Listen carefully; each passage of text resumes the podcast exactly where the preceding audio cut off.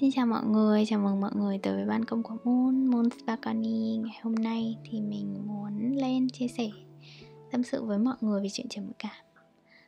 Và mình chỉ muốn nhắc rằng là bạn không hề đơn độc. Mình tin là có nhiều người trong cái giai đoạn này Bạn cũng cảm thấy là mình có nhiều cái cảm xúc, nhiều cái tâm trạng thất thường. Đặc biệt là hay buồn. Mình nghĩ là các bạn nữ thì sẽ hay buồn hơn và có có cái mood swing nhiều hơn. Nhưng mà đó đó cũng là điều dễ hiểu thôi vì chúng ta hàng ngày ở nhà này làm những công việc giống nhau, lặp đi lặp lại, rồi lại còn tiếp xúc với mạng xã hội nhiều nữa. Trong khi bình thường thì mình có bạn bè này, có một cộng đồng xung quanh, có những môi trường làm việc để mà kích thích cảm xúc nên là trong thời gian này thì chúng ta cảm giác như nó ảnh hưởng đến cái mental health của chúng ta nhiều. Nhưng mà không sao đâu, mình tin là trầm cảm thì nó không phải là một loại bệnh và mình hoàn toàn có thể thay đổi nó. Trầm cảm, nó xuất hiện là khi chúng ta sống không có ý thức, không tỉnh thức ấy, không có tình yêu thương đối với bản thân mình, sống ngược với cả bản chất tự nhiên trong chúng ta bạn hãy tự hỏi xem là mình có thực sự đang khao khát điều gì không? Có phải khao, khao khát được chấp nhận? Khao khát sự quan tâm?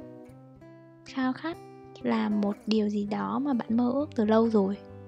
Nhưng mà bạn để cho cuộc sống này nó trôi qua bởi những cái kỳ vọng từ xã hội từ bên ngoài mà bạn quên mất bản thân mình. Cần phải quan tâm từ rất là lâu rồi ngay cả khi lớn lên thì chúng ta vẫn chỉ là những đứa trẻ. Những đứa trẻ ẩn trong hình hài người lớn. Chúng ta gặp sang chấn thì không phải là vì chúng ta gặp khủng hoảng, mà vì chúng ta đơn độc trong hành trình này. Chúng ta cảm thấy không có một ai để có thể chia sẻ, hoặc là chính chúng ta không dám chia sẻ với một ai cả, bởi vì sợ họ nhìn thấy con người thật, sợ họ nhìn thấy những cái nỗi đau mà chúng ta đang trải qua chúng ta hướng ra bên ngoài, chứ không hướng vào bên trong, và đó là nguồn gốc của sự cô độc. Nghe khá là kỳ lạ nhỉ hướng ra bên ngoài nghĩa là gì? Hướng ra bên ngoài nghĩa là bạn để tâm vào những sự vật ở xung quanh, bạn để xem người ta nghĩ gì về mình. Bạn để cho những sự vật, sự việc ở bên ngoài ảnh hưởng đến tâm trạng cảm xúc của mình còn hướng vào bên trong, đó là nhìn ra tất cả những gì xảy ra trong mình, quan sát nội tâm mình và tự tạo ra nguồn năng lượng, tự tạo ra hạnh phúc từ chính cái năng lực nội tại của chúng ta. Nếu mà bạn thấy điều này khó hiểu thì có lẽ là bạn đang bắt đầu hành trình hướng nội rồi đấy. Điều này thì mình đã chia sẻ ở trong tập podcast trước. Các bạn có thể xem ha. Thực ra là chúng ta chỉ chưa ý thức được rằng chúng ta không một mình với nỗi đau của mình mà thôi.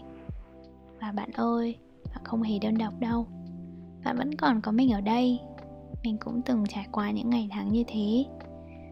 Không biết là sau này có những giai đoạn khủng hoảng như vậy nữa không? Mà mình nghĩ là có thôi. Khi gặp khó khăn thì mình lại dễ buồn.